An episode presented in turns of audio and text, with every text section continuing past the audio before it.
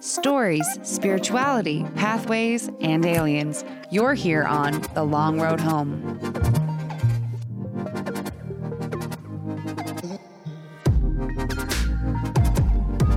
All right, here we go.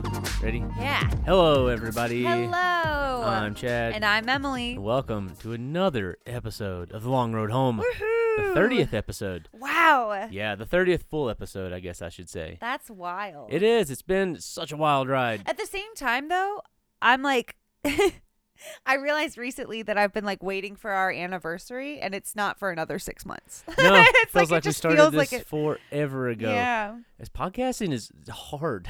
It's, a lot of work. It is a lot of work if you want it to sound good. I really do believe that. A lot of people just don't do anything to theirs, and some people make it work, and others I don't know so much about. Well, got- yeah, but like props to Chad sitting across from me here because he's um, No, become thank an you. audio wizard Thank you very over much. the course of the last six months. If anyone Um, wants to hire me, I am on Fiverr. Yeah. Uh, I do have a resume now. It's got some uh, all my artwork and stuff in it. It's really mostly doodles. He's so, pretty legit though, at I'm least when trying. it comes to um, audio editing. So well, thank you very much. you can reach him also at the LRH show at gmail.com. Join our Discord and come hang out. I'm in there constantly because I don't have a life. All right. I hope everyone's having a good week so far. So, before, I am. I got a sun lamp Yeah, and a weighted blanket. and a weighted blanket. Yeah, it's been um really dreary, really dreary here in Postman, and uh, I thought I made it through the winter without needing those things. Um, but you know what? Prioritize mental health, peeps.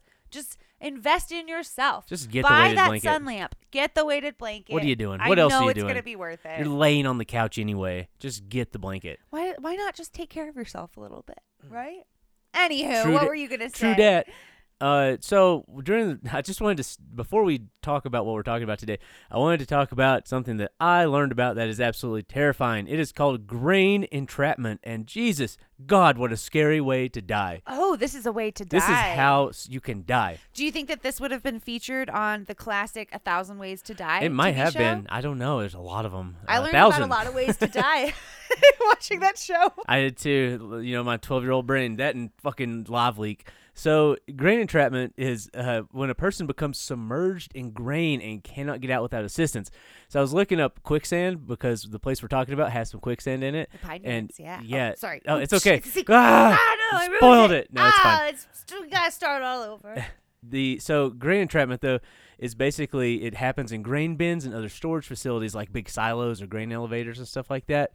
So basically, you're like you get on top of it. There's sort of a crusty layer, and it breaks into Why a are big you on hollow top of space. it? I don't know. You're in there throwing hauling grain. I don't know what you're doing in there. no, thank you. But or maybe you fall in. I really don't know. But basically, what happens is you you fall into a void underneath that crusty layer on top, and the rest of the grain swallows you. It Yeah. just collapses in on itself, and you are completely immobile and you suffocate to death. yeah, I imagine it would be like it's like an avalanche, but with grain. Yeah, it's fucking scary. Ugh, I just saw that and I had to let everyone know you, about how it. did you from quicksand? What happened on your research for this last? I, I click a lot of links.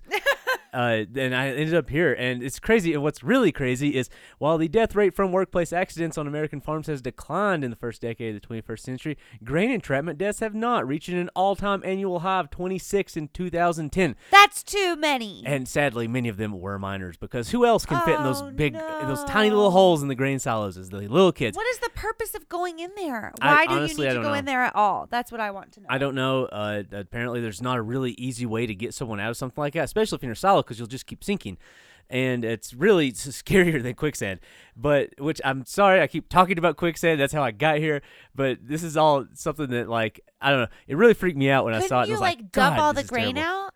But it's it's uh, the silos are big. It would take a long time. You might suffocate before then. So that's grain entrapment. Go look it up, and if anyone can explain why you're in the silo in the first place, I'd love to know. Yeah, let us know. What's up with that? Why are you why are you getting in there? Yeah, I, I feel thought- like that's not I really a thought you thing. just threw the grain in the top and it came out the bottom, and no one ever had to get inside. so- Yeah, let's just stop going in the silos. I Yeah. think that could prevent uh, you know, 25 deaths a year. Yeah, of minors. All right. Well, Um, but anyway, that has nothing to do with our episode today. no, right? it doesn't. Not really. There is quicksand in the Pine Barrens, though. Yes. And so, anyway, we got to get packing because we're taking a trip to New Jersey. Oh, I hear Atlantic City is nice this time of year. All of last year's trash is blown away, and the beaches aren't warm enough for new trash yet. It's the perfect getaway. Yeah, that's what the Guidos say. They still hey, thing? I have to say, there are some parts of the shore that that are kind of nice. ah, yes. I liked Wildwood. That one, I mean, I could see where it could get trashy, but also the beach has lots of hermit crabs. Wonderful. Emily grew up for a while in New Jersey. Yeah. She did. Uh, yeah, New Jersey. I still got my uh, sweatpants that say Jersey Girl on them. I lost my tank top. I used to have a tank top that said um, Jersey Girls don't pump gas, but I, I lost that one. Well, anyways, we aren't going to Atlantic City. We aren't gambling our lives away this week. Everything dies, baby. That's a fact. It's a wonderful reference to the song from the band that dies Atlantic City. comes back. It's the song is called Atlantic City. Exactly. R.I.P. Levon Helms. Amazing drummer. Instead, Good. Instead, we're heading into the Pine Barrens, where over 250 years ago, it's said a woman gave birth to a half demon, half infant monster that scrambled out of a chimney and into the woods. Today, we're talking about the Jersey Devil. Oh. Yeah, we're also going to discuss a possible origin story that you may have not heard already involving the Leeds family and their beef with one of the founders of this here United States. So strange. It is, and Emily it's, uh, has she grown up in Jersey. She has a couple of Jersey Devil stories. Just some little dinky ones. Yeah, Yeah. Jersey Devil was definitely heavily talked about in my elementary school years, um, which is when we lived in New Jersey. I think that's the most prominent New Jersey Devil talk time is during your elementary school years. Oh, absolutely. And I specifically remember getting on the bus one morning. I had to have been in like third grade. And I got on the bus one morning, and one of my friends claimed that the Jersey Devil had been to their house. And everybody was going like, "No way, that's not true." And she said that they found a Jersey Devil track inside their kitchen. Holy shit! So we all asked for pictures. And the next day, she came with a printed photograph of a, um, I don't know if what you would even call it, just like a knot in the hardwood Oh in their yeah, floor, but Like it was kind of shaped yeah, like it's a, big knot. like a dinosaur foot. It was kind of shaped like that, and they were convinced that it was not there before. That the Jersey lev- Devil, that the Jersey Devil had left his mark, um, and I was spooked. But also, I was eight. so- Kids are so stupid. There was another story too that we used to tell around the campfire about a young girl that was like camping with her family and she hit her nose. She like ran into a tree and hit her nose so hard that her nose was bleeding and then like the Jersey Devil followed her trail of blood and found her, but I don't remember what happened after that. So maybe I don't have a lot of stories about All right, Jersey two Devil. stories. Emily But I remember. I just remember hearing a lot about it growing up. I was definitely, I was 100% convinced that he was real. I was going to find him yeah. in, yeah, in um, Medford, New Jersey. That's where I was going to find him. Uh, and I was definitely scared. Yeah, definitely, definitely scared of the Jersey Devil. Honestly, it's a spooky creature. Well, let's go ahead and dive in. But first, our sources. We have allthat'sinteresting.com, nj.com, allocation.com, patch.com, and weirdnj.com. The NJ obviously standing for what else but New Jersey.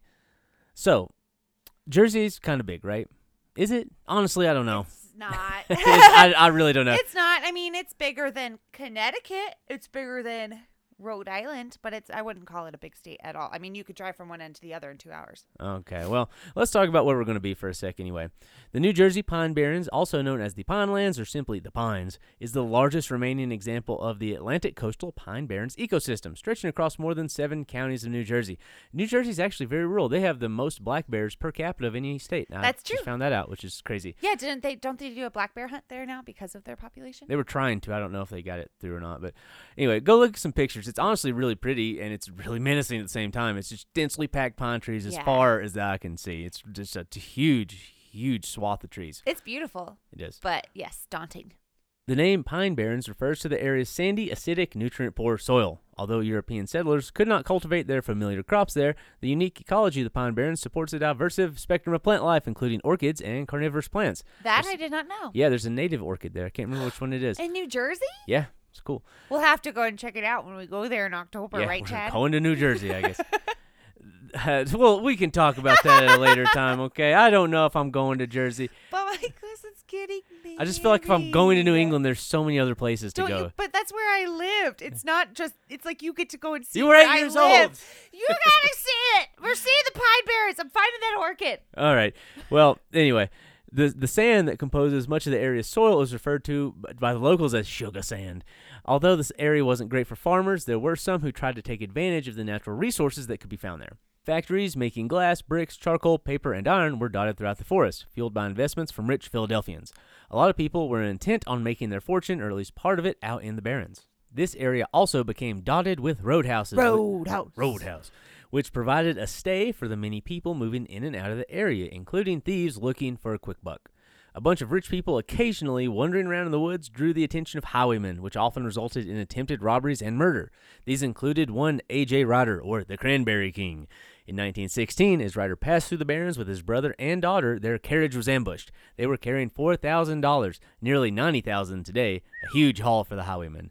They shot Rider twice, killed his brother, and wounded his daughter. Even though they were able to shoot literally everyone, somehow Rider escaped with his dead uncle and wounded daughter in the cart. So they got away. But that Wow. was kind of what was going on during this time period. It was a, a place of opportunity, but also very dangerous for people trying to earn any money in there.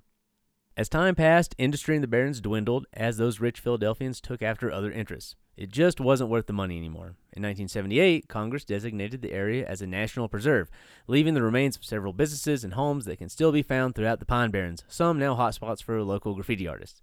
Today, the Pine Barrens are still intact, owing to the rugged, frontier like nature that kept people away for centuries.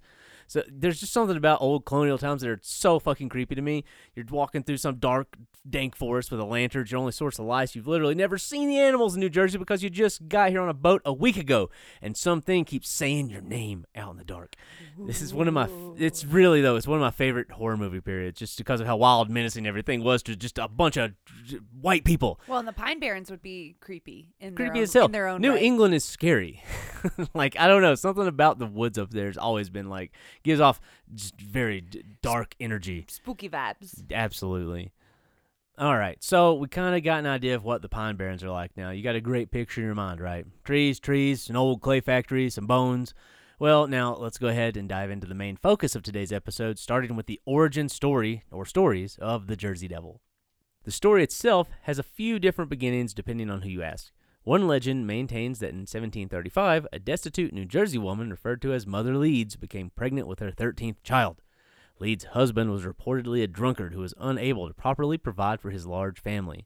Desperate, Mother Leeds cried out, Let this child be the devil!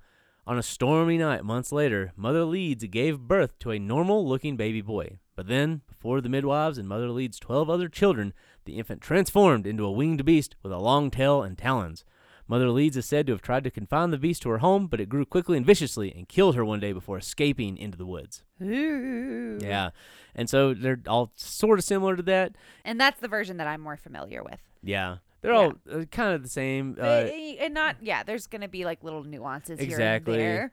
But Uh, overall. yeah. At the end, a giant fucking freak monster runs away into the woods. Right. In, but in another version of the Jersey Devil's origin story, Mother Leeds was allegedly a witch who claimed that the father of her child was who else but the devil himself. ah. Yeah, yet another, it's pretty cool. Yet another tale claims that a young Leeds Point, New Jersey girl fell in love with a British soldier. When the Americans and British went to war, local townsfolk cursed the girl for her affair with the soldier. Consequently, when she gave birth to the soldier's child, it was a demonic beast that became known the, as the Leeds Devil. A third variation of the tale tells of a young woman who refused to give food to a begging gypsy. And different time, the gypsy cursed her, and years later, the woman gave birth to a demon who fled into the Pine Barrens. So, regardless of what story you believe, after the creature was born, it took off out of the cabin and right into the woods. Since then, stories from witnesses have placed the Jersey Devil all throughout the Pine Barrens, haunting the woods it's called home for centuries. Claims of devil sightings have spanned as far back as the story itself, adding effect to an already spooky story. So those are, that's sort of where that's where it starts, right? Yeah. This uh, little creepy baby pops out, uh, kills everyone. Some stories it kills literally everybody except like the dad, and then runs into the woods. So whatever whatever the case, not looking great for the Mother Leeds. yeah.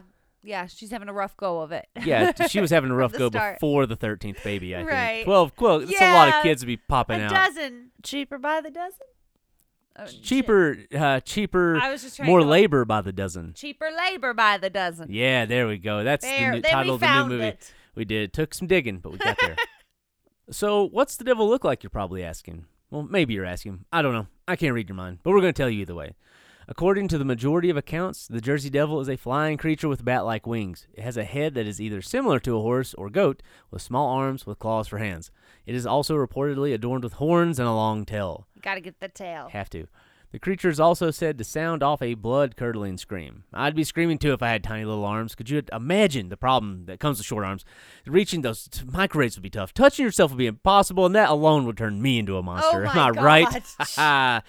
the height of the monster varies by some accounts. He is six feet tall, but according to others, he is only three to four feet. So the height, and just people will It dispute it. You know, people are different sizes. Maybe it looked a little bigger to someone. You know, maybe it's far away. Can't Yeah. really tell. Well, we're gonna post a picture of this guy on the Discord. Join the Discord just in case you haven't seen any. I don't know why you wouldn't have. I love how all of our episodes just now have subliminal messaging. It's like scattered throughout the story. We're like, join the Discord. Yeah, and we should just like put that audio in the background at one point so you just hear, join the Discord. just floating in the ambiance. Yeah. No, that that is a great idea. We should do it. Uh, subscribe to our Patreon. Patreon, Discord, Patreon, Discord. If you don't, we'll get you. My favorite picture though is definitely the old Tommy one, and if you've seen it, it's just so silly. It's literally just different animal parts assembled in the way it was described. Nothing's proportional. It kind of looks like it would need like a like a something to stick its head on to to roll around with, so it could like keep its horse head up at all. And honestly, I'd shit myself if that came out of the woods though at me in the middle of the night because that is Absolutely. still very scary. Most of the literature speculates that the Jersey Devil feasts on local children, pets, and farm animals. Some have blamed him for crop failures, milkless cows, and droughts. Ben Shapiro even tried to blame his sexless marriage on the monster, I bet. Fuck Ben Shapiro. Some say sighting the Jersey Devil signals coming disaster or war, or that it reappears every seven years on its own accord. I don't, I, I didn't see anything about why seven years. It doesn't really, I mean, it's the, the holy number. I don't know. Yeah, no, I'm not sure. I've actually, I, I had not heard that before, and uh, I'm, I'm not sure what that would signify. It does sound like it's like biblical, you know, it does. in some Seem- way. Seems like a very, uh, you know, Puritan thing to throw into the story, right? right. Well, we know this all sounds kind of ridiculous, right? And it is. What lends the story? Nuh-uh. no, it's just real. Nuh-uh. The Jersey Devil's real. Could be. He's, you don't know. I. You know what? Honestly, I've never been there. I don't know. You're right. Don't. I'm. I am merely an entertainer. I don't have all the answers. I'm a believer. okay, good. That's great. She's I believe in the Jersey Devil. very angry right now. Don't you, what's the whole, he's real. Anyway, moving on. What lends the story credence, however, is the fact that everybody from regular citizens to government officials have been convinced that they saw it in the flesh. Apparently, this cryptid has a bit of a traveling bone, as it has allegedly been seen all over the state of New Jersey, in Delaware, and in Pennsylvania. Every now and then, you just gotta leave wherever you're from to learn that everywhere else is probably equally as unwelcoming to a creature of darkness as New Jersey. Honestly, I bet he'd fit in okay down the strip playing the penny slots in Atlantic City. Oh, absolutely. I don't think he would even he know would do there. just fine on the shore. Yeah, just ripping ripping stoogies out on the shore with a with a brought a dog. Is that right? Am I doing? The, is that New Jersey? No. What do you gabagool? there is a gabagool joke He's in here later. coffee. He's sipping coffee by the hop. Nope, that's Boston. Hang on. Harbor is what I was about to say. He's sipping coffee on the boardwalk. He's having a nice time. Just leave him alone. just trying to yeah, just mind your own business up there. He's walking here. He's walking here. All right, Emily, why don't you go ahead and tell us about some of the sightings? Yes. Okay. Let's take a look at some of these sightings. There are a whole bunch of them throughout the history of the area and actually start during the early 1800s. According to legend, while visiting the Hanover Mill Works to inspect cannonballs getting forged, Commodore Stephen Decatur saw a flying creature. He fired a cannonball directly upon it to no effect. This is still in line with everything we've learned about cryptids. Everything! What is the first thing you do? Shoot at You it! Shoot at it. Don't get somebody else to look at it and maybe verify your sighting. No, immediately No, fire upon it. Fire upon it. This was according to James F. McCloy and Ray Miller Jr., who wrote a book called The Jersey Devil. Joseph Bonaparte, Napoleon's older brother, claimed he saw the Jersey Devil while hunting his Bordentown estate in 1820. The creature received blame for several livestock killings in 1840. Similar attacks were reported in 1841, accompanied by tracks and screams, according to legend. The most infamous of these incidents occurred during the week of January 16th through the 23rd, 1909. Early in the week, reports started emerging from all across the Delaware Valley that strange tracks were being found in the snow. The mysterious footprints went over and under fences, through fields and backyards, and across the rooftops of houses. They were even reported in the large cities of Camden and Philadelphia. Isn't Camden the blueberry capital of the U.S.? I don't know the cranberry kings from somewhere. In, there's full of berries up there in New Jersey. I don't know. I've seen. I think there are pictures of some of these like quote unquote footprints that people are seeing, or at least like illustrations in old newspapers and stuff. Pretty creepy looking. Yeah, the footprints on the roof are what kind of get me there. That's what I remember the most. I didn't like go looking for them, but I remember being like 15, being like, "This is fucking crazy." Oh my god. Oh, and I was wrong by the way. It's Hamilton is the blueberry capital. That's still in Atlantic, uh, in Atlantic County, New Jersey, but it's it's close to Camden. I see. So thank you. Apologies to what was the town? Camden, No, the other one. Hamilton. Apologies to Hamilton. We were incorrect. You You're guys the got that blueberry title. king. Congratulations. It's all you. Okay, anyway, there were even reports in the large cities of Camden and Philadelphia. Panic immediately began to spread and posses formed in more than one town. Yeah, they were they were ready to shoot it. they were so ready to go Hunting, shoot something hu- hunting parties were gathered, ready to fire more cannonballs, I guess. at a cryptid. at it. Um, fear and intrigue grew even greater when it was reported that bloodhounds refused to follow the unidentified creature's tail in Hamilton. Hey, Hamilton! There we it is. know that blueberry capital. Just g- all things lead to Hamilton. They really don't. Um, schools closed or suffered low attendance throughout lower New Jersey and in Philadelphia. Mills in the Pine Barrens were forced to close when workers refused to leave their homes and travel through the woods to get to their jobs. So, wow, the fear was real at this Absolutely. time. Absolutely. I think it like there's just like there was. I guess this is like the early 1900s. I guess it It wasn't was like 1840. Yeah. I mean, still, there's a. I feel like there's a likelihood that you, as a person, probably haven't seen all the animals or even seen pictures of animals at the time. Absolutely. And you hear about something like this, it's very scary. The roof, ch- yeah, I mean the the footprints that are going over and under fences across multiple property lines, like over rooftops. Yeah. I feel like that story probably would have spread really quickly. Yeah, I think so. Um, yeah, I ima- I just imagine that that would have struck fear in the citizens' hearts. Yeah, definitely. Eyewitnesses spotted the beast in Camden and in Bristol, Pennsylvania, and in both cities, police fired on it but did not manage to bring it down. Wow, they're shooting away. Been shooting at things for centuries. Yeah. A few days later, it reappeared in Camden, attacking a late night meeting of a social club and then flying away. Fuck your cheese!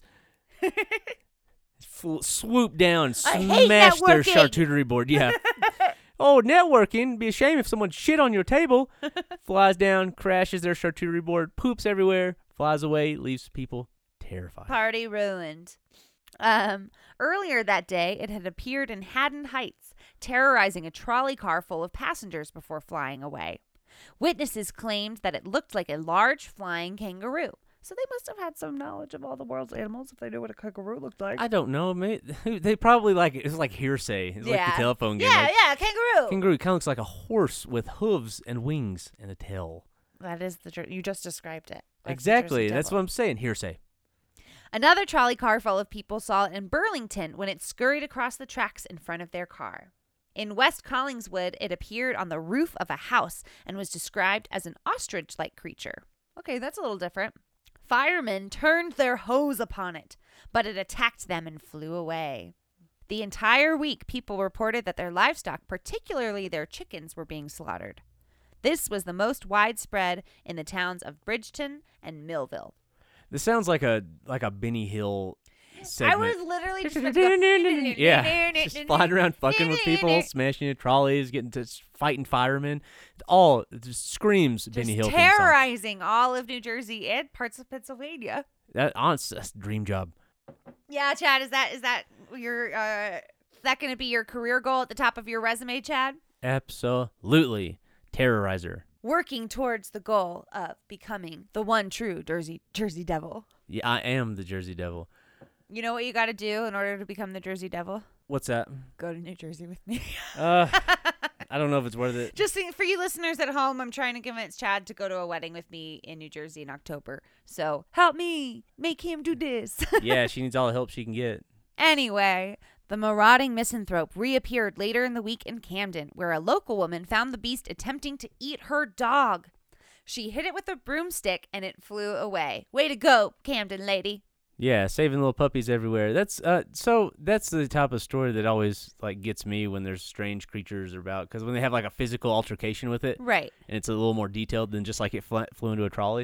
It's well, weird. Yeah, the, I mean, it sounds like this year there were, or not this year, you know, but in the year of 1841, um, that there were a lot of like in-person encounters where there was an altercation with the animal. I mean, this woman goes so far to say that she hit it with a broomstick. I feel like you got a pretty good eye on on Right? The beast at that point. Yeah.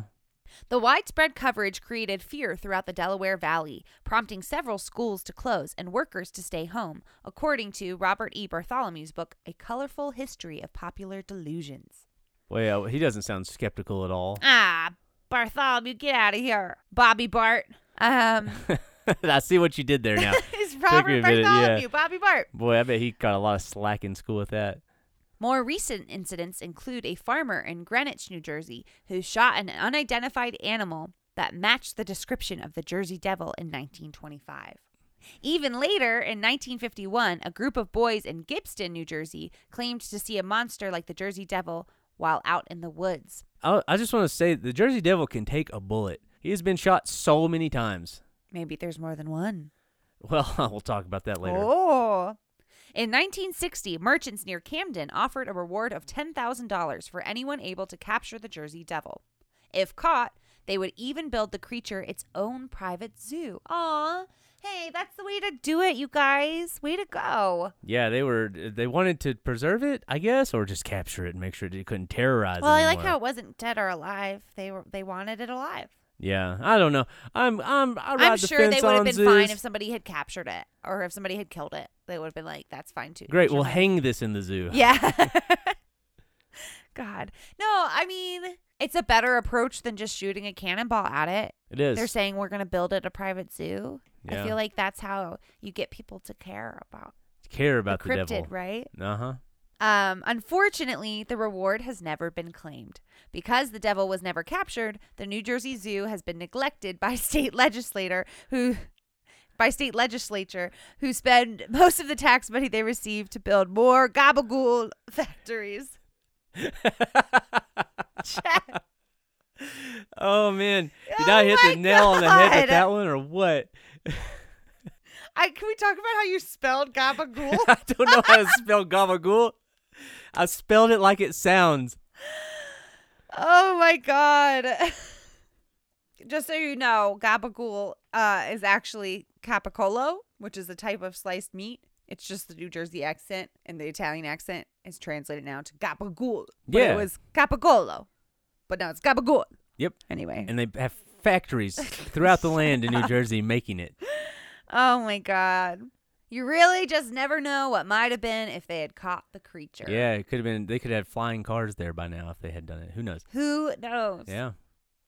In the article from Weird New Jersey, Mary Ritzer Christensen said that she got the heebie jeebies one night in 1972 when she spotted the Jersey Devil on Green Tree Road. Christensen was driving from Blackwood to Glassboro when she said she saw a towering figure crossing the road about 25 feet behind her car. She described the figure as standing taller than the average man, with thick haunches like a goat and a huge woolly head. There are also quite a few stories from the 80s. Wharton State Forest Chief Ranger Alan McFarland saw something in 1980 that both grossed him out and stumped his wild animal knowledge. A brutal scene on a South Jersey farm where a pack of pigs had been killed.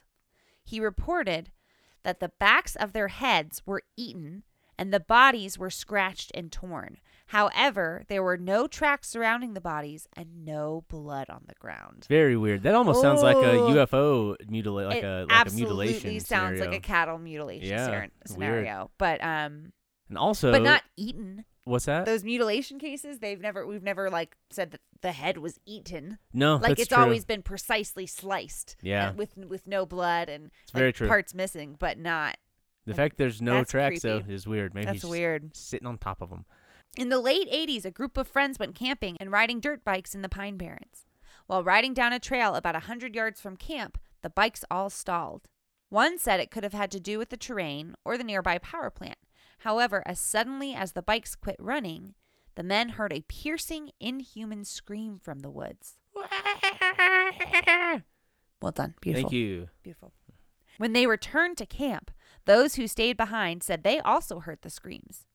That evening, one of the men went to a local bar and told the bartender about the screams in the woods. The man informed the visitor that he had most likely had an encounter with none other than the Jersey Devil. Hell yeah! It's, you leave with a story. Very important. Wherever you go, leave with a story. Definitely. Yeah, it's the moral of this story. Yes. God. Um, stories about the Jersey Devil seem to dot the entire landscape around Jersey, although sightings have diminished as decades have gone by. Skepticism may seem high surrounding the elusive cryptid these days, but there's also a plethora of folk who still believe. Hell, even the ice hockey team is named after it. It's a fun, spooky tale to many, and even realer than that to others. While most people have their eye on the monster in this story, there's a whole other piece of the Jersey Devil lore that is often looked over. It's the story of the Leeds family itself, and after you learn about it, you may have to question who exactly the monster really is. Yeah, so now we're going to take a look at the actual true story of the Leeds family, which is honestly just as zany as the story of the Jersey Devil. It's fucking ridiculous, to be totally honest with you. Super, super strange. It is. So there once was a man named Daniel Leeds. That sounds like the start of a song. This is the start of a sad story. Yeah. It's not really sad. It's salty. I don't know the right word. We'll see. petty. Petty. OG petty. It really is. Leeds was a devout Quaker who came from England to settle in Burlington in the colony now known as New Jersey. Where I grew up was in Burlington County. Ah, cool. So you might have seen this man's disheveled grave. Maybe. Leeds was a bit of an oddball among the Quakers, actually. He kind of had a reputation for being kind of into like the Christian occult, and uh, that's not something that the Quakers were super cool about. In 1687, he began publishing the American Almanac. If you don't know what an almanac is, it's an annual publication listing a set of current, general, or specific information about one or multiple subjects. It often includes information like weather forecasts, farmers' planting dates, tide tables, and other tabular data that's often arranged according to the calendar. Celestial figures and various statistics are found in almanacs, including the one that Leeds created. Things like the rising and the setting times of the sun and moon, dates of eclipses, hours of high and low tides, and religious festivals were extremely important to settlers and farmers, and pretty much every household had one if they could afford it. My great grandparents had these as well. They loved their almanacs, and like their calendars would have like when the signs are in certain parts of your body and stuff. And if, if you go to the dentist when the signs are in the feet, your teeth will bleed less, is what everyone said. And that seems like an old timey thing because I don't think there's a lot of blood involved anymore in dentistry like there used to be. So maybe it's not something you have to worry about, but they they were convinced that that's what I don't know, but I think it's so interesting the um like amalgamation of the South. How you have the, the farmer's almanac and all of this astrological planning, but then also intense uh like intense southern baptism. Well, it's almost like the the cult world, the occult and the religion got all sorts of mixed up, and now they don't know the difference. Yeah. really and truly. But I feel like that's where you get a lot of like um a lot of cool, yeah, like folksy Yeah. um remedies and and stuff like that. So I I personally I really appreciate it. I think it's really cool. My parents had the almanac as well. But when you think about it, it's just that statement of the signs being in different parts of your body. Like that's so interesting to me that our religious grandparents were into that. Anyway, they were into magic and didn't know it. I know that's what I'm getting at. That's exactly where I'm getting at. You know, you know me. The Quakers did not like Leeds's almanac. They accused it of using inappropriate language. they accused it of using inappropriate language as well as symbols and names that were too pagan for their liking. There we go. Yeah, That's this what I was is like for. this whole early religious Christianity movement where it's like this weird mix of occult and the Bible. Yeah, So weird. Anyway, so interesting. I think We- should just so do an episode on that at some point. I don't know where we'd find the information, but I'm I'm totally down. Cool. Anywho, at their next gathering, Leeds made a public apology, but still, an order was sent out to collect and destroy all copies of his almanac. This made Leeds resentful, and he broke with the group and continued publishing his almanac. So he said, "Fuck the Quakers," and he left. Good for you, Daniel. Yeah, Well, it wouldn't be though. yeah, we'll find out later. it may not have been the best choice. Anyways, in 1688, he published a book called The Temple of Wisdom, which put together various writings from other authors in order to form his own personal theory on the origins of the universe. That's pretty fucking cool. The Temple of Wisdom touched on various subjects, including angels, astrology, and devils. Much of his writing drew upon the work of Jacob Boehme, a German mystic who focused much of his writing on the nature of sin and redemption. Whoa. Yeah, and not surprisingly, the Quaker Philadelphia meeting suppressed Leeds' book, which prompted him to release another piece of work. In 1699, he published The Trumpet Sounded Out of the Wilderness of America, which was outright anti Quaker. So he started writing real hard against the Quakers and letting people know that they were up to no good. Now he's coming in hot. Yeah, it's Quakers. what are they doing? Leeds claimed in this work that the Quaker theology denied Christ was divine and accused them of being against the English monarchy, claiming, quote, they formally exclaimed against the government of England. Beginning in 1702, Edward Hyde, Lord Cornbury. I love that name. Yeah, it's so silly. Lord Cornbury be- Lord Cornbury. became the governor of New Jersey, and he would later become deeply unpopular. And who else was a counselor to him but Daniel Leeds? So he's associating with the wrong people. Leeds was a loyalist to England and the monarchy, and thus convinced Lord Cornbury, Lord Cornbury, to not swear in members appointed to the assembly through a local election on the basis that he believed they were not loyal. Leeds siding with Cornbury and the monarchy caused the Quakers to view him as a traitor, further cementing the rift between them. Uh, That works too. Leeds continued. Oh, it's so burpy. Uh, Leeds continued to print anti Quaker pamphlets throughout his life, prompting George Fox, the founder of Quakerism, to actually respond with his own pamphlet. So he just stood up and said, I'm sick of this. And the, the founder of Quakerism came out. One of these, Satan's Harbinger Encountered, dot, dot, dot, being something by way of answer to Daniel Leeds, published in 1700, accused Leeds of working for the devil. Wow. So they really came after him. They just started coming after each other. Yeah, Hardcore. big time. Mouthy title. Very specific. Yes, very. In 1716, Daniel Leeds retired and turned over the almanac to his son, Titan. Titan Leeds resigned the front page to include the family crest, which featured wyverns, creatures that incidentally resemble what would later be dis- given as descriptions of the Jersey Devil. Oh, yeah, shit. so wyverns are dragon-like creatures. They're not. They got. Uh, they're long-bodied, horns, stuff like that. So it's it's part of their family crest, though, which is, becomes creepy. important later. Wyverns Yes, are creepy They are. They're like dragons, but with like a stubbier neck. Yes, they are. They don't have wings, right? They have wings. Oh, they do. Okay, then I'll. yeah, look at that one. Yeah. Ooh, it's so spook. Very spook. So at a certain point, Titan entered into a feud with none other than Ben Franklin, old Benny boy. So weird. It, uh, it is. It's really like I had no clue. Um, Franklin, after beginning to print his own almanac, the Poor Richard's Almanac, I'm sure if you know almanacs, you've heard of that one, right? That was Ben Franklin's creation, which is fucking crazy that it's still around. Well, he wanted to get rid of some of his competition.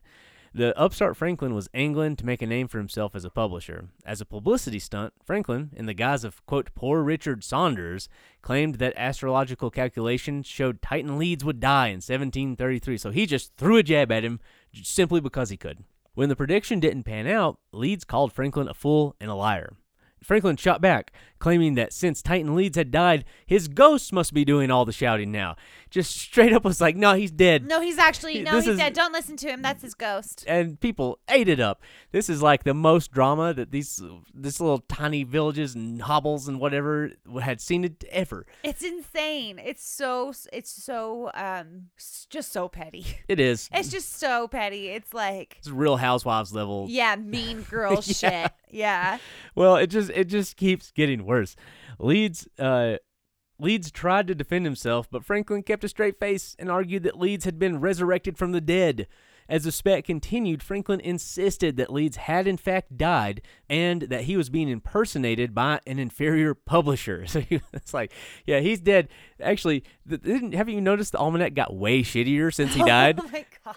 And Leeds, I'm sure, is just red in the face, just like- fuming. Yelling and screaming, but no one uh, can even hear him because he's dead. out there hoeing his plot of land, angry. The plan Ben Franklin came up with did work, though. Poor Richard's Almanac became famous while the pioneering Leeds Almanac dwindled.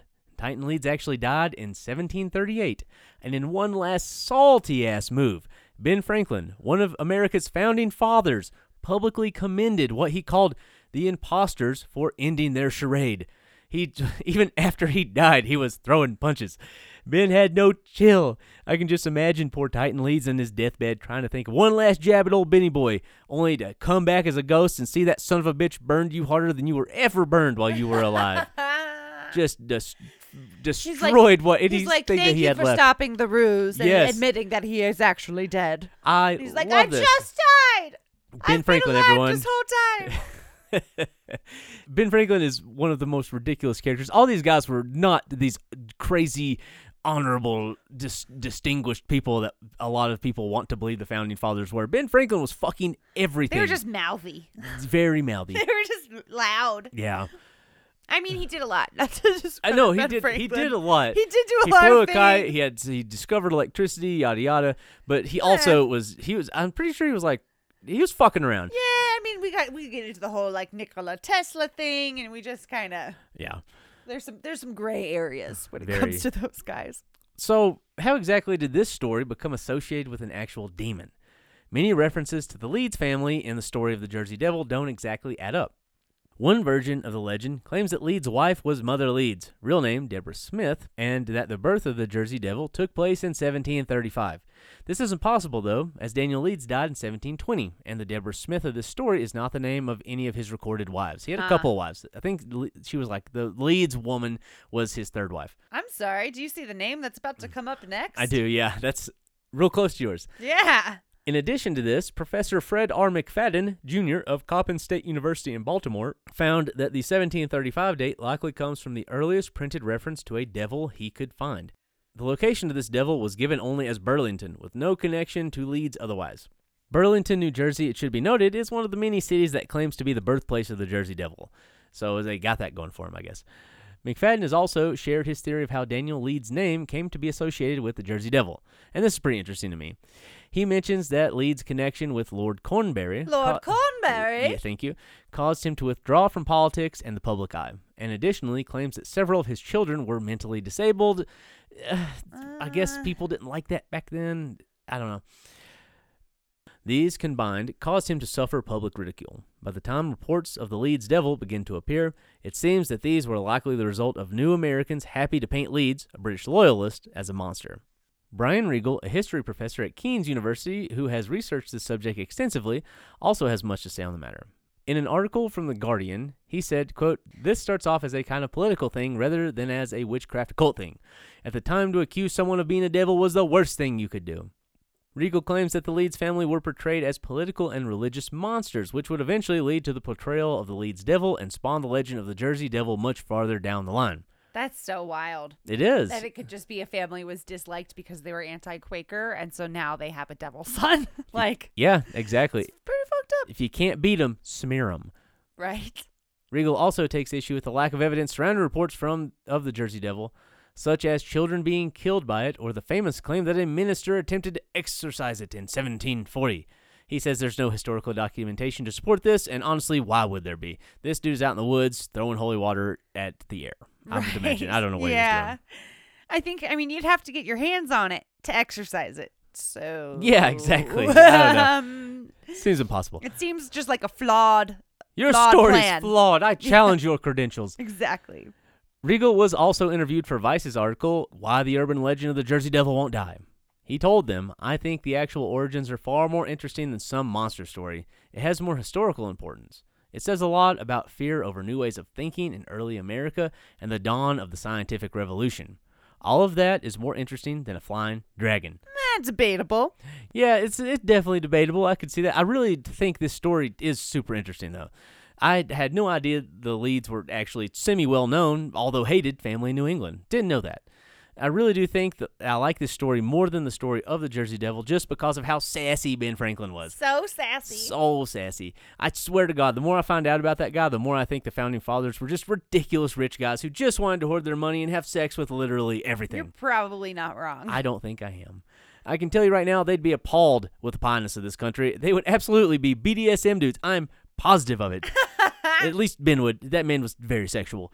I bet he's ex- he would be experimenting. He'd be into it. Yeah, absolutely. But you know, yeah, I gotta I gotta just circle right back real quick over to the fact that he thinks um that Regal thinks that it's more interesting Yeah. The origins are more interesting than if it was an actual flying dragon. Um, no. I'm sorry, you're wrong. We know this is like the tale as old as time. People are scared of new ideas. Yeah.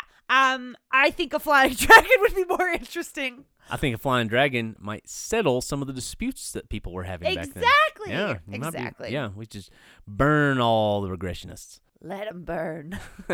We're in no way inciting violence. Oh, We- no, that no, was no. allegedly. Alleged. This is yeah, all this for is all a joke.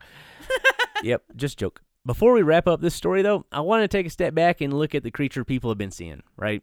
So maybe it's not technically the quote unquote Jersey Devil, but people are claiming to have seen something, right? What if, because we've assigned it this name, there's a big chunk of skeptics who are throwing these sightings of an actual cryptid out the window? Sure, maybe it's not the famous beast in New Jersey, but maybe it is something. What if it's more than one thing?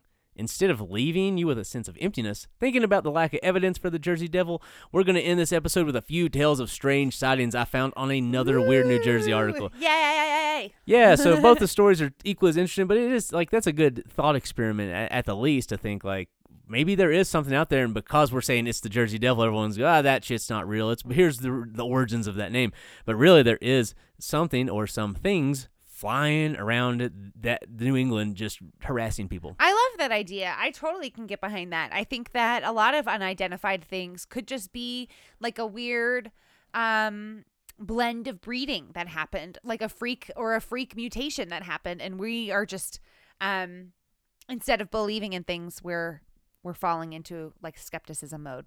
Exactly. That's it, very easy to do. I I do consider myself a skeptic most of the time, but it is always good to to be open to these things.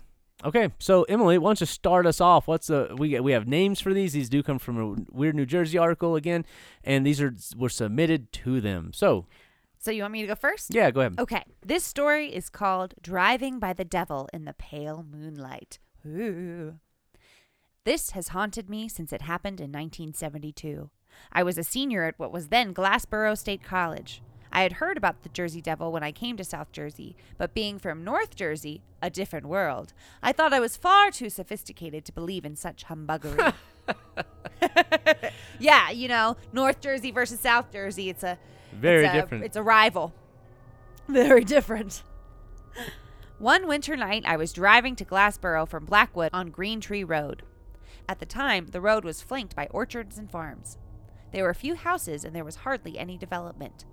I was completely sober and awake when I caught a glimpse of something in my rearview mirror. Curious as to what it could have been, I slowed down to take a gander. It was dark out, but moonlit enough that I had no trouble at all discerning the upright figure of a creature crossing the road from one side to the other, roughly 25 feet behind my car. The figure stood taller than a man by far and had thick haunches similar to a goat's, supporting its nearly human looking torso and a huge woolly head. It moved heavily and didn't seem at all disturbed by me being there. I didn't linger long enough to see much more. I hit the gas and flew to the Mansion Park apartments in the borough. So petrified was I that I slept the rest of the night in the car, unwilling to get out in the same darkness that had introduced me to the Jersey Devil. Never again from that day on have I ridden on Green Tree Road, day or night, that I haven't gotten the heebie jeebies just thinking about that winter night so long ago. oh man, I didn't notice this when I pulled it. This is the story from Mary Richard That is Christensen. That is straight up from Mary Ritzer Christensen. Yeah, and that's I didn't notice that. I actually pulled. Yes, it was very well done. Thank you, Mary. We also have the bike story a little bit later too. I did know that. Awesome. Yeah. Okay, so my turn. Don't ever camps in the Pine Barrens alone. This comes from Keith. Thanks, Thanks, Keith. Keith. I spent a lot of time in the Pine Barrens when I was growing up in New Jersey and had my share of strange experiences. When I was about 13, I went camping alone near Hampton Furnace. I had a bow with me and went looking for a rabbit dinner about an hour before sundown, just casually, gonna go hunt a rabbit. Something started following me back in the trees. It tailed me back to my camp and circled while I cooked my dinner. This kept up until about two hours after dark, and let me tell you, it was one dark night. I finally decided that my visitor had moved on and crawled into my tent.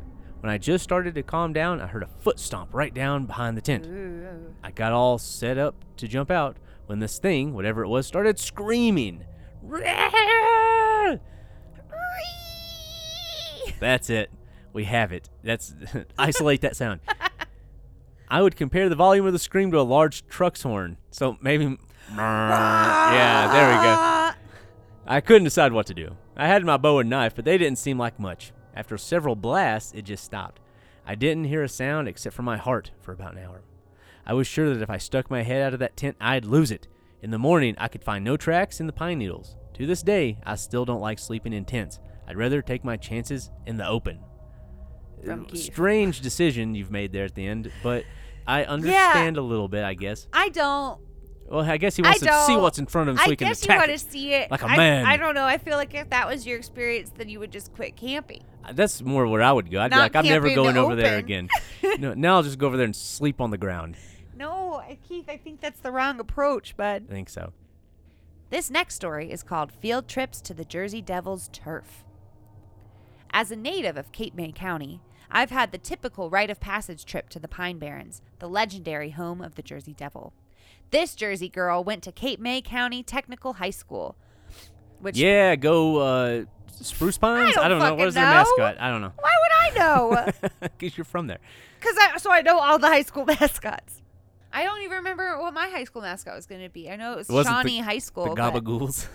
No, just I'm getting as Chad. much Gabagool jokes as I can. That's not even. I feel like that's New York.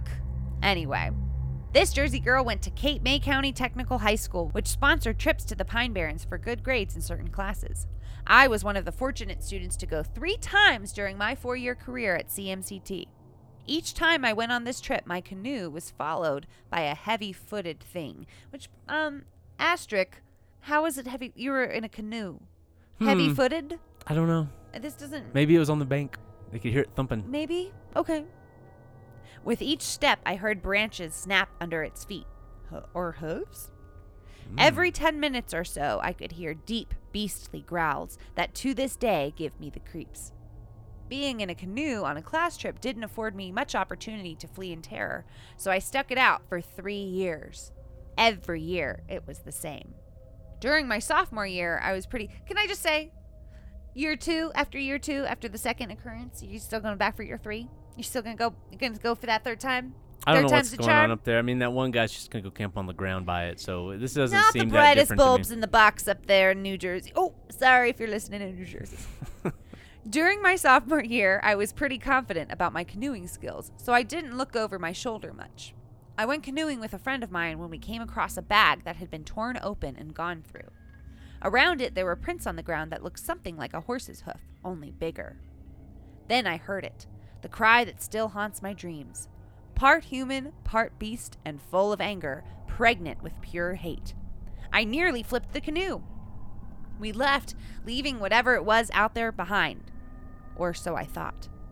It seems to follow us. Every time we stopped or paused, it got closer to the river. We pushed on. Then worse came to worse as we tipped the canoe. Oh I- no! Oh no! I heard the thing running behind us and thought for sure we were dead. Then we righted our canoe and got into it as fast as humanly possible. We finally made it out to safety, sun fried to a crisp, missing all of our valuables and most of our clothes, but never happier to be on shore. We packed up our bus and left. As we were leaving, I rested my head on the window and saw a little cottage. I looked at it until the bus was about to pass it and saw a woman. She looked back at me, and I could see her skin was torn and bleeding. After the bus passed, she vanished. That all scared me so badly, I wouldn't go into the woods for a year. All so That one is signed by Kelly. Thank you, Kelly, for that uh, wonderful, Spoopy. very spoopy, little, you know, a little confusing. Little confusing. That's okay though. Not the best storyteller, but hey, I appreciate the effort. Yeah, I don't. Uh, you know, tipping the canoes doesn't sound like something that someone was pretty confident about your canoeing skills would do on a regular basis. Maybe it was her friend's fault. Ah, it could have been. That's true. All right, the next story is The Devil on Route 9. This is written by Sunny Z. Let me tell you of a sighting of the Jersey Devil. I was driving up Route 9 in Bayville at around 10 p.m. There were two cars in front of me, and we were traveling about 35 miles an hour. To the right of Route 9 is a mini mall type building with woods behind it. To the right is all woods. All of a sudden, I saw this big thing run across Route 9. It looked like one of the classic pictures of the Jersey Devil. It had no tail, no fur, its ribs showed, and it had a long, odd head with short ears that laid flat. It looked almost 10 feet tall. I noticed it because the first car stepped on its brakes, as did the second car. When I looked ahead, I saw this thing galloping across Route 9 and straight into the woods. Ooh. I was not really scared because it did not register yet. Mm-hmm. I stopped to mail something in the mailbox about 300 feet from the main road, and I saw a child's shirt, shorts, and one sneaker lying on the ground. I mailed my letter, ran into my car, and laid rubber all the way home. This is at 10 p.m. This man is delivering letters at 10 p.m. Yeah, Strange. it is. I told you, strange, strange things are happening in Jersey. I was certain that I had seen the Jersey Devil. No one believes me. They say it was a deer. I have never seen a deer that big, that fast, or that weird looking in my life.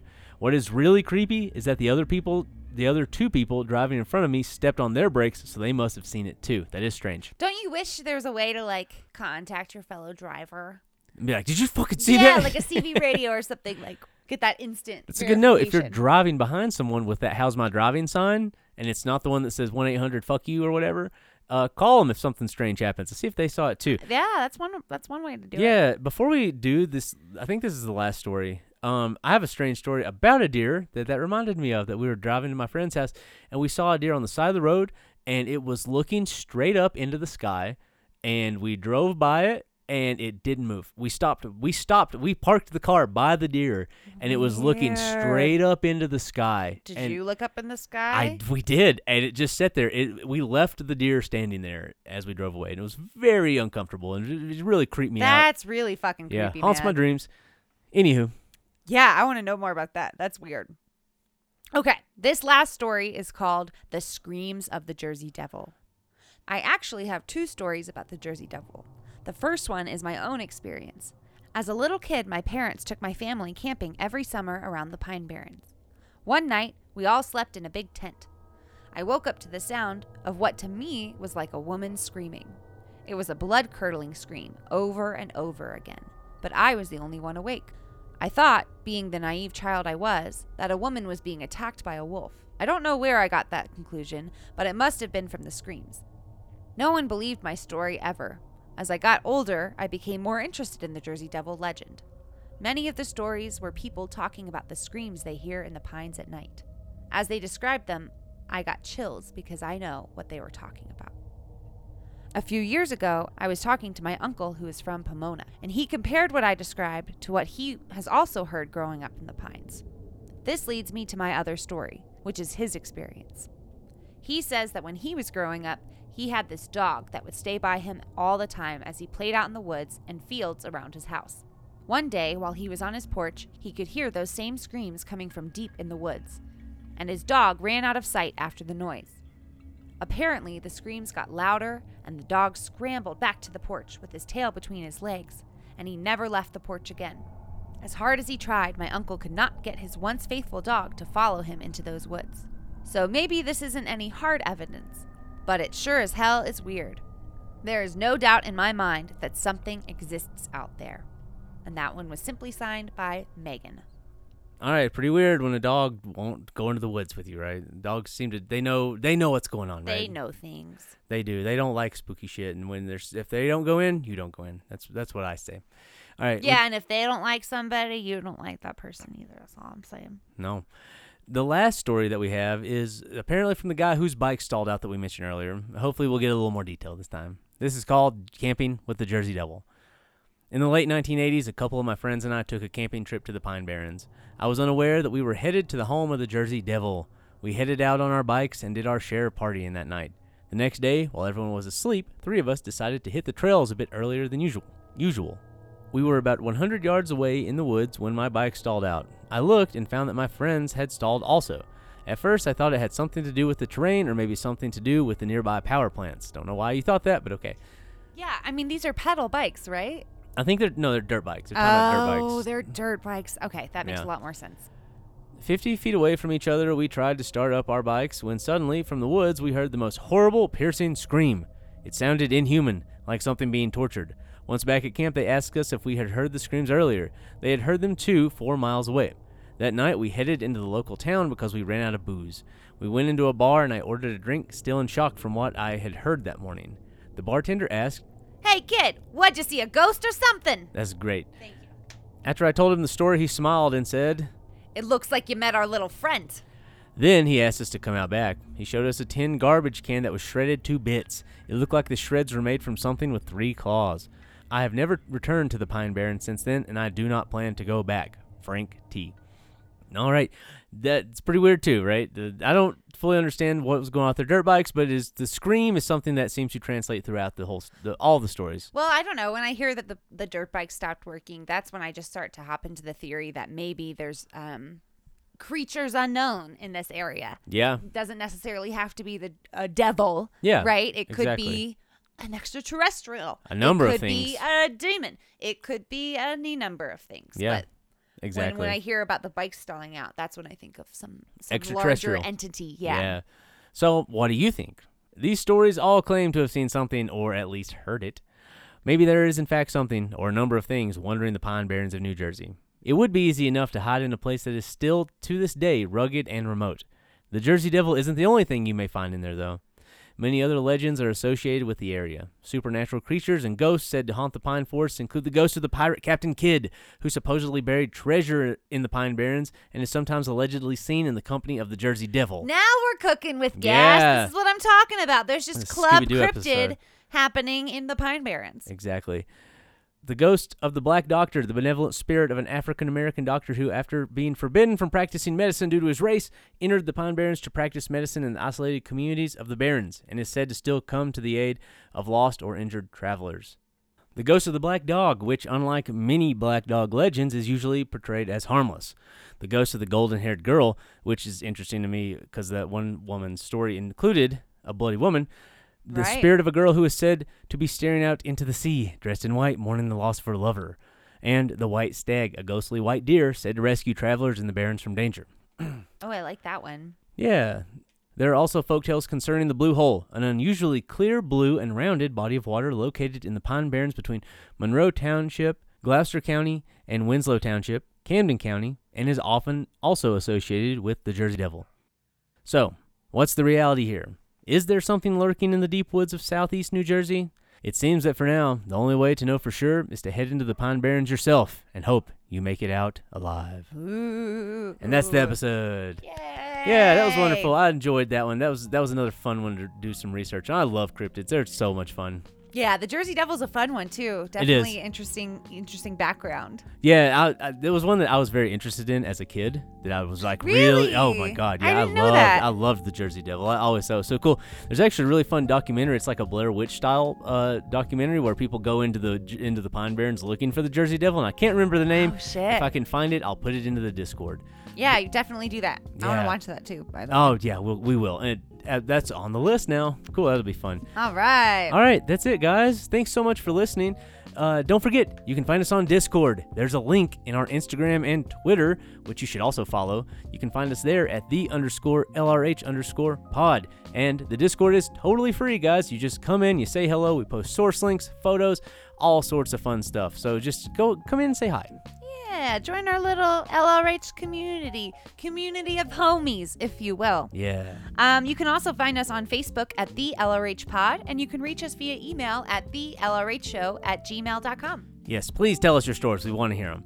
Lastly, if you want to contribute to the podcast, find us on Patreon at patreon.com slash the LRH podcast. There are three cool tiers that you can join and hop into, and it helps us a whole lot, and we thank all of our wonderful patrons for, for helping us and giving us your support. So thank you so much for believing in us. Yeah, thanks, y'all. It means a lot. Yeah, lastly, if you're listening on Apple, don't forget, leave us a review and give us a rating. That's going to help us so, so much, and we appreciate every single one of those we get as well. So keep giving us five star reviews. That's that's the new subliminal message. Five stars. Five stars. Just five stars. Discord. Patreon. Five Nice. stars. Discord. Patreon. We're coming.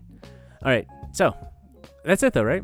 That's everything. Oh, uh, one last thing. We do have some merchandise that's going to become available with our new logo very soon. Woohoo. Super excited for that. That should be up by the end of the week, at least like a mug or something. Um, yeah, they're really awesome, and I love this new logo. I think it's going to look good on, on a shirt and a mug and a t-shirt. Oh, a hat? A hat. Ooh, a hat. Oh man. Oh, yeah. Whoa, Maybe a mama. pin. Ooh, a pin would be sweet. Do Pin the would ra- do the sweet. the little homes, the little radio station. That'd be really. Yeah. Cool, but yeah, so that stuff's coming, so keep an eye out as well, guys. And once again, thanks for listening. You guys are awesome. And as always, join us next time on The, The Long, Long Road, Road Home. Home. We will see you guys next week. Goodbye, everybody. Smell you later.